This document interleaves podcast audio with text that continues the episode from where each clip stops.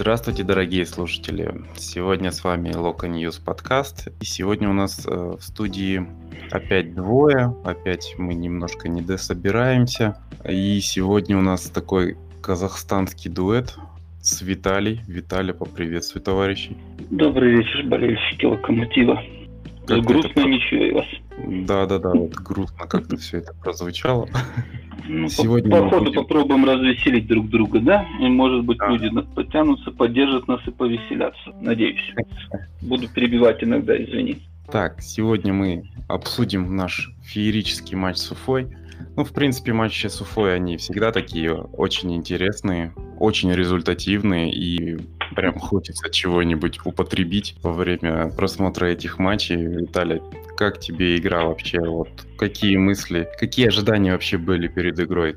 Не знаю, ты ждал традиционный матч, натяжный, там 1-0, 2-1, или думал, в какой-то веке, может, феерия будет? Не, ну я вообще надеялся на игру, там, не помню какого года, когда там мы начинали тоже с лысым тренером, и была игра с Рубином. И закончилась она очень феерично 3-3. Вот примерно такой же игры я ждал. Мы должны были выйти, пропустить пару голов, потом отыграться, выйти вперед и на последней минуте получить 3-3. Вот, как-то так я хотел, чтобы это выглядело. Но я точно был уверен, последнее время я уверен в том, что будет тяжелая игра, но мы не проиграем. Мне бы твою уверенность, если честно. Все мы знаем, что с Уфой у нас очень тяжелые матчи всегда проходят. И, конечно, 1-0 0 это, пожалуй, наш самый любимый результат. Тем не менее, ну, где-то первый пол, полтайма игра, ну, не то чтобы смотрелась, но ничего не предвещало беды. То есть Локомотив худо-бедно контролировал мяч, э, Уфа периодически контратаковала, ничего такого, в принципе. А вот после водопоя, в середине первого тайма, Уфа как будто завелась, а наши как будто что-то употребили не то. Водичку подлили им, что ли. Ну вот смотри, ты уже так хорошо вперед пошел, но я бы хотел остановиться на немножко другом. Кто у нас э, последние игры тянет игру вперед? Для меня это впереди Рифат и рядом с ним Федя. Камано это так как-то на втором плане. Так вот, первое касание мяча Рифата, как я его отметил. Это была седьмая минута, когда ему там выкатили, и он шарахнул по воробьям. То есть мы весь план игры строили через двух рыб. Рыбуся и Рыбчинского. Шли по тому краю и пытались там прорваться. И вот результатом одного из таких прорывов стал на седьмой минуте удар в небо Рифата. Я в этот момент подумал, что Самедовых в мире стало больше. А дальше последовала 15 минута, на которой, как мне показалось, была рука в штрафной у Уфы, но судья не отреагировал. Ну и ладно, не отреагировал, не отреагировал. Я подумал, что с таким началом мы пойдем вперед. А вот потом действительно случился водопой. И тут-то произошло что-то странное. Рассказывай. Ну, что тебе рассказать? Во-первых, по твоим комментариям хочу сказать, что, в принципе, игра через центр не шла, поэтому Рифат, собственно, так долго не касался мяча, и нужно было орудовать флангами. И справа, поскольку у нас молодой Сильянов относительно, в этой игре, я не знаю, возможно, был такой план, или что, но вперед он практически не ходил. А слева две рыбы чувствовали себя комфортно, уверенно и, собственно, после водопоя была жесть. Уфа стала как-то уверенно себя чувствовать, начала атаковать. Особенно понравился вот этот как раз-таки анголец, который мини-футболист. Его взяли вот в профессиональный большой футбол. У него у Сильянова и у Баринова были с ним проблемы периодически. Он и мяч держал, и по флангу проходил, и вот пас у него был тоже ну, несколько раз интересные пасы. Назови его Камасутра. Ну, фамилия Кассентура, Камасутра, Кассентура. Короче, он и Баринова, и Сельянова Камасутрил.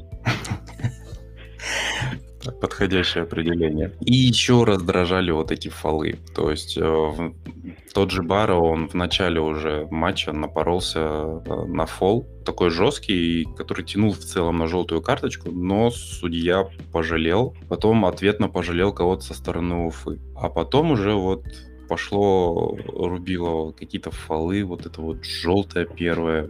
Жесть какая-то. Непонятная. То в том плане, что я понимаю, что там тому же Барину нужны эмоции, он на этих эмоциях может там завести команду, вести команду, там чувствует себя лидером. Но в этом матче он перестарался. Хотя, с другой стороны, вот да, я вот сейчас перескочу уже, получается, к моменту с пенальти, с назначением пенальти. Тот же Пименов при первом просмотре э, этого момента сказал, да блин, это игровой момент, что за фигня, какой пенальти, тем более какая вторая желтая удаление. И был с ним, в принципе, категорически согласен до момента, когда перерывы в студии показывали, ну, разбирали момент, и что типа Баринов там наступил на ногу, получается, ну, там чуть-чуть он ему наступил, ну, ну, ракурса хорошего не было, и там видно, что, ну, если наступил, то чуть-чуть, а все это шипами, это нарушение, это пенальти, и, соответственно, и желтая. Ну, у Бара она была просто вторая. Я... Баринов разучился играть э, нормально. Он либо фалит очень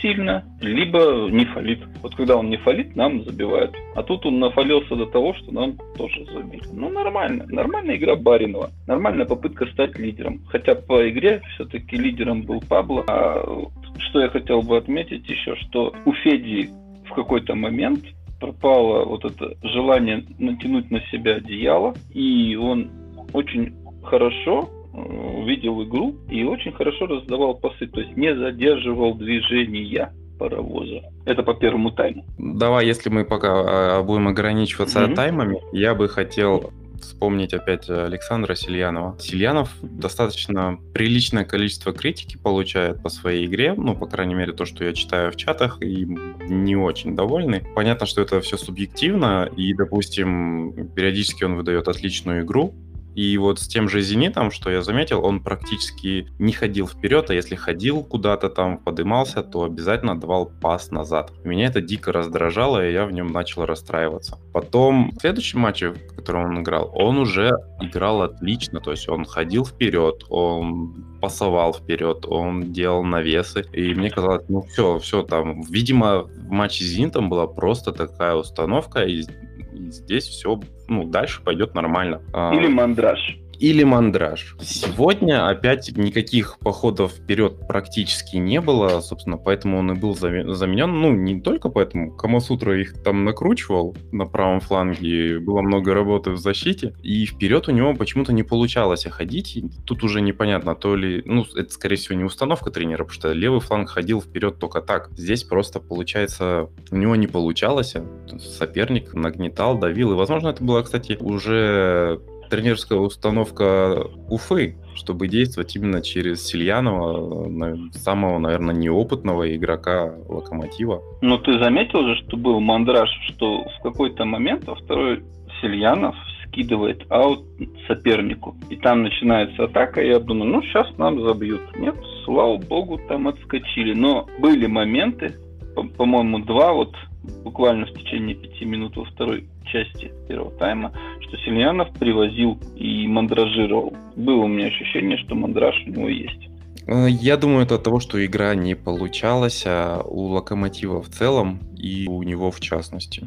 Потому что было очень много атак, и большая часть из них проходила именно через него. Наверное, Николич поэтому его и убрал. Ну, Николич и ставил его, зная, что там будет. А он же смотрел игру с Динамо, я надеюсь, или радио хотя бы слушал, он же слышал, что вот там какой-то с мини-футбола человек пришел, который накручивает Динамо на фланге. Вот тебе привет, Сильянов. Готовься к встрече Анголы. Ну, да, Николич на предматчевой э, интервьюшке сказал, что он смотрел, и он сказал, что Уфа играла отлично и не заслуживала тех поражений, которые она потерпела в первых турах, поэтому я думаю, он отлично все должен был понимать. В связи с этим тогда не очень понятно, почему не сработала его установка или почему здесь тогда играл Сильянов. Ну, это ладно. Возможно, просто не угадал со стартовым составом. Ну, зато угадал с заменами, наверное, может быть. Почти. Что мы имеем? Очень хорошая игра Рыбуся с Рыбчинским. Неплохая игра, по мне так, Федора. Он начинает какого-то интересного игрока мне показывать. Странное молчание Рифата, который запулил в небо. Ну и тот фланг, где был Сильянов, там, конечно, нас развозили. Ну и Бара, как обычно, жесток, чрезмерно, по моим ощущениям. Вот, и все, что я хотел по первому тайму отметить. Добавить, наверное, может можно, убавить точно нет. Ладно, едем дальше. Вторая половина встречи была более веселой. Ты вот когда закончилась, да, пенальти, удаление, думал, что получится отыграться? Да, кстати, я примерно до, ну, вот 64-я, там 65-я минута, я спокойно сидел и ждал, даже готов был поставить, что обе забьют, ну, в смысле, на ставках, но ничего не поставил, все равно ждал, когда это случится. Потому что начали очень бодро, начали с двух моментов, и я уже поверил, что после замены Сильянова на И2 мы сейчас их раздолбаем до 2-1, и будет у нас счастье. Нифига, ты сразу смелый на победу замахнулся. Ну ладно, пока ты думаешь, я тебе сразу тогда задам вот такую историю. Значит, на поле вышел на 46-й минуте И2, он поменял Сильянова, это мы уже поняли. И вот что я заметил, что очень часто Гиля закидывал на него мячик, и атаки он начинал у нас И2. Мне понравились его пасы, они такие же были, как у ангольца, но периодически они не долетали до точки. То есть он очень хорошо видел поле, но все время как-то отдавал в борьбу. А начинал атаки он не Пабло, а он. Да, он этим, собственно, и выделяется, что у него есть первый пас. И в этом плане он, конечно, замена Чорлоки, который умел начать атаку. Но видишь, он пришел недавно, соответственно, команду еще не чувствует, и форма у него, наверное, так себе. Честно, не в курсе, как он там предсезонку проходил, не проходил в Германии. Были надежды определенные, что вот он будет начинать атаки. Ну, начинал, и очень понравилось, да, и я надеюсь, что в будущем он будет увереннее это делать и как-то точнее. Но даже вот сейчас по второму тайму с Уфой, которая, ну, по идее, обычно закрытая такая, у него получалось начинать. Возможно, из-за того, что Уфа такая, по крайней мере, она у меня в голове висит такое, что она это закрытая команда, обороняющаяся, и которую хрен взломаешь. И у него получалось начинать эти атаки, вот, чтобы как-то ее взламывать. Ты, главное, Динаме не говори, что Уфа закрытая команда. Они вон там тоже при 2-0 поверили, что Уфа закрытая команда. Чуть не поплатились. Теперь мы, значит, подходим к заменам.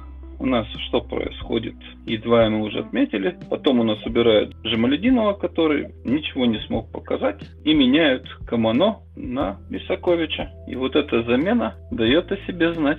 Я даже не заметил, как забил Лисакович. Вот реально я сидел, смотрел, и как-то раз, и все уже залетело. Это было случайно, счастье или непонятно что. Ты как ощутил этот момент? Я тебе хочу сказать следующее. Во-первых, я смотрел по A-стриму матч, и у меня коллега параллельно смотрел, и он там ставки любит делать, и он как раз таки ставки сделал, и мне хвастался, что у него шикарно там дофигища пунктов зашло. Но на самом деле я узнал, что Локомотив забил по пуш-уведомлению, блин, от флеш скоро. Потом уже ждал, блин, где этот момент, где, где, где, чтобы, собственно, увидеть момент гола. Поэтому я внимательно следил и ждал, вот, вот сейчас будет гол, осталось его только увидеть. Но, честно, с голом нам повезло. Там был пас, скорее всего, на Смолова, он его пропустил на Куликова. Куликов там в борьбе ничего не смог сделать. Защитник Уфы э, отбил, отскочила к Лисаковичу, удар, гол. Ну, как часто у нас так случается? Да практически каждую игру, только в наши ворота. Я в том плане, что вот Лисакович часто говорят, надо вот Лисаковичу давать больше времени, надо, он может, он может. И вот ты знаешь, вот когда именно вот ему даешь этот шанс, даешь ему это время, у него ни хрена не получается. А когда вот такой, ну ладно, Лисакович выйдет, заметит, все равно, ну как бы вариантов на, э, не так, чтобы много, а и освежить игру надо, и у него получается. Какой-то эффект обманутого ожидания. Этим и славится Николич, да. Ну, дальше последовали еще лучшие замены одна лучше другой. Смолов, который весь тайм первый отыграл ну, хорошо, скажем так, да, но который уже подсел и периодически я боялся, что у него случится травма. Его меняет Антон Миранчук, и Рыбчинского, который действительно уже устал и подсел, меняет Залуиш. И вот тут начинается очень интересная игра. Перед этим я тебе скажу следующее. Я четко понимал, что когда мы забьем гол, нам будет тяжело. И это тяжело случилось. Дальше ты, а потом я еще про моего любимчика Антона скажу. ну, в этой игре любимчик? Это случилось, и случилось это руками, ну, не столько Николича, сколько вот руками и ногами наших любимых футболистов. Честно, я, наверное, впервые за очень долгое время не хотел, чтобы меняли Федора Смолова, потому что у него реально очень хорошо шла игра. Я не знаю, что там с ним сделал Николич, но у него реально получается и пасы раздавать, и как-то десяточку играть, и, и в атаке участвовать прилично, и периодически забивать, да. Когда вышел Злуиш, а Злуиш после травмы очень долго не играл, физика у него откровенно никакая, и он вот должен как-то приносить победу Локомотиву в этом матче, это было, ну, как-то странно было на это рассчитывать, если честно. И, собственно, игра показала, что он тяжелый, растренированный, и я не знаю. Через игры, конечно, у него ему остается только форму набирать, но, наверное, через победные игры, а не когда нужна именно вот, именно добывать победу, тем более в меньшинстве. Может, в равных составах это выглядело бы и получше, но тут сори. А по Антону, ну, честно, в предыдущих матчах у него получалось выходить неплохо. Он как-то освежал игру, и у него получалось комбинировать с ребятами и создавать что-то. В этой игре это было вообще, вообще ничего не получалось. Очень плохо. Ну, то есть на поле мы видели в чистом виде басню Крылова «Лебедь, рак, и щука. Лебедь, будем говорить, Залыш, рак, Антон Миранчук и щука Лисакович. Сука, Лисакович, конечно, это гадость. Ну так вот, я что про Антона-то хотел вспомнить, самое веселое в нашем анекдоте. Антон мне понравился розыгрышем штрафного. Вот он вышел, ему дали штрафной, в штрафную зашли все самые высокие, всякие там Паблы, Зелуиши. И что делает Миранчук? Догадайтесь. Миранчук, как там сказал комментатор, на средней высоте мяч запустил. Да-да-да. Кому? Кому? Зачем, Антон? Тогда бы посмотрел, что делают вот эти из Уфы. Они просто закидывают, навешивают, и там что случится? Навешивают на высоких а он на средней высоте сопернику отдал. Это был единственный шанс, когда Миранчук мог сделать что-то разумное. В остальном я видел его без, бессмысленные движения по полю. Ну, так же, как и вот остальных двух персонажей этой басни впереди. Такое ощущение концовки тайма у меня было. И я сидел вот в этот момент, я понял, что я начал переживать за счет, потому что нам могли привести не в те минуты, когда там выход один на один, кидается Гиля под мяч, благо не попадает. Кто там, Кротов, да? Спартаковские вечно на последних минутах забить не могут. Слава богу. Вот тогда я начал пугаться. Так до этого я сидел спокойно. Пока не вышел Миранчук, я был счастлив. Но это не каждый раз же будет. Вот мое ощущение окончания второго тайма.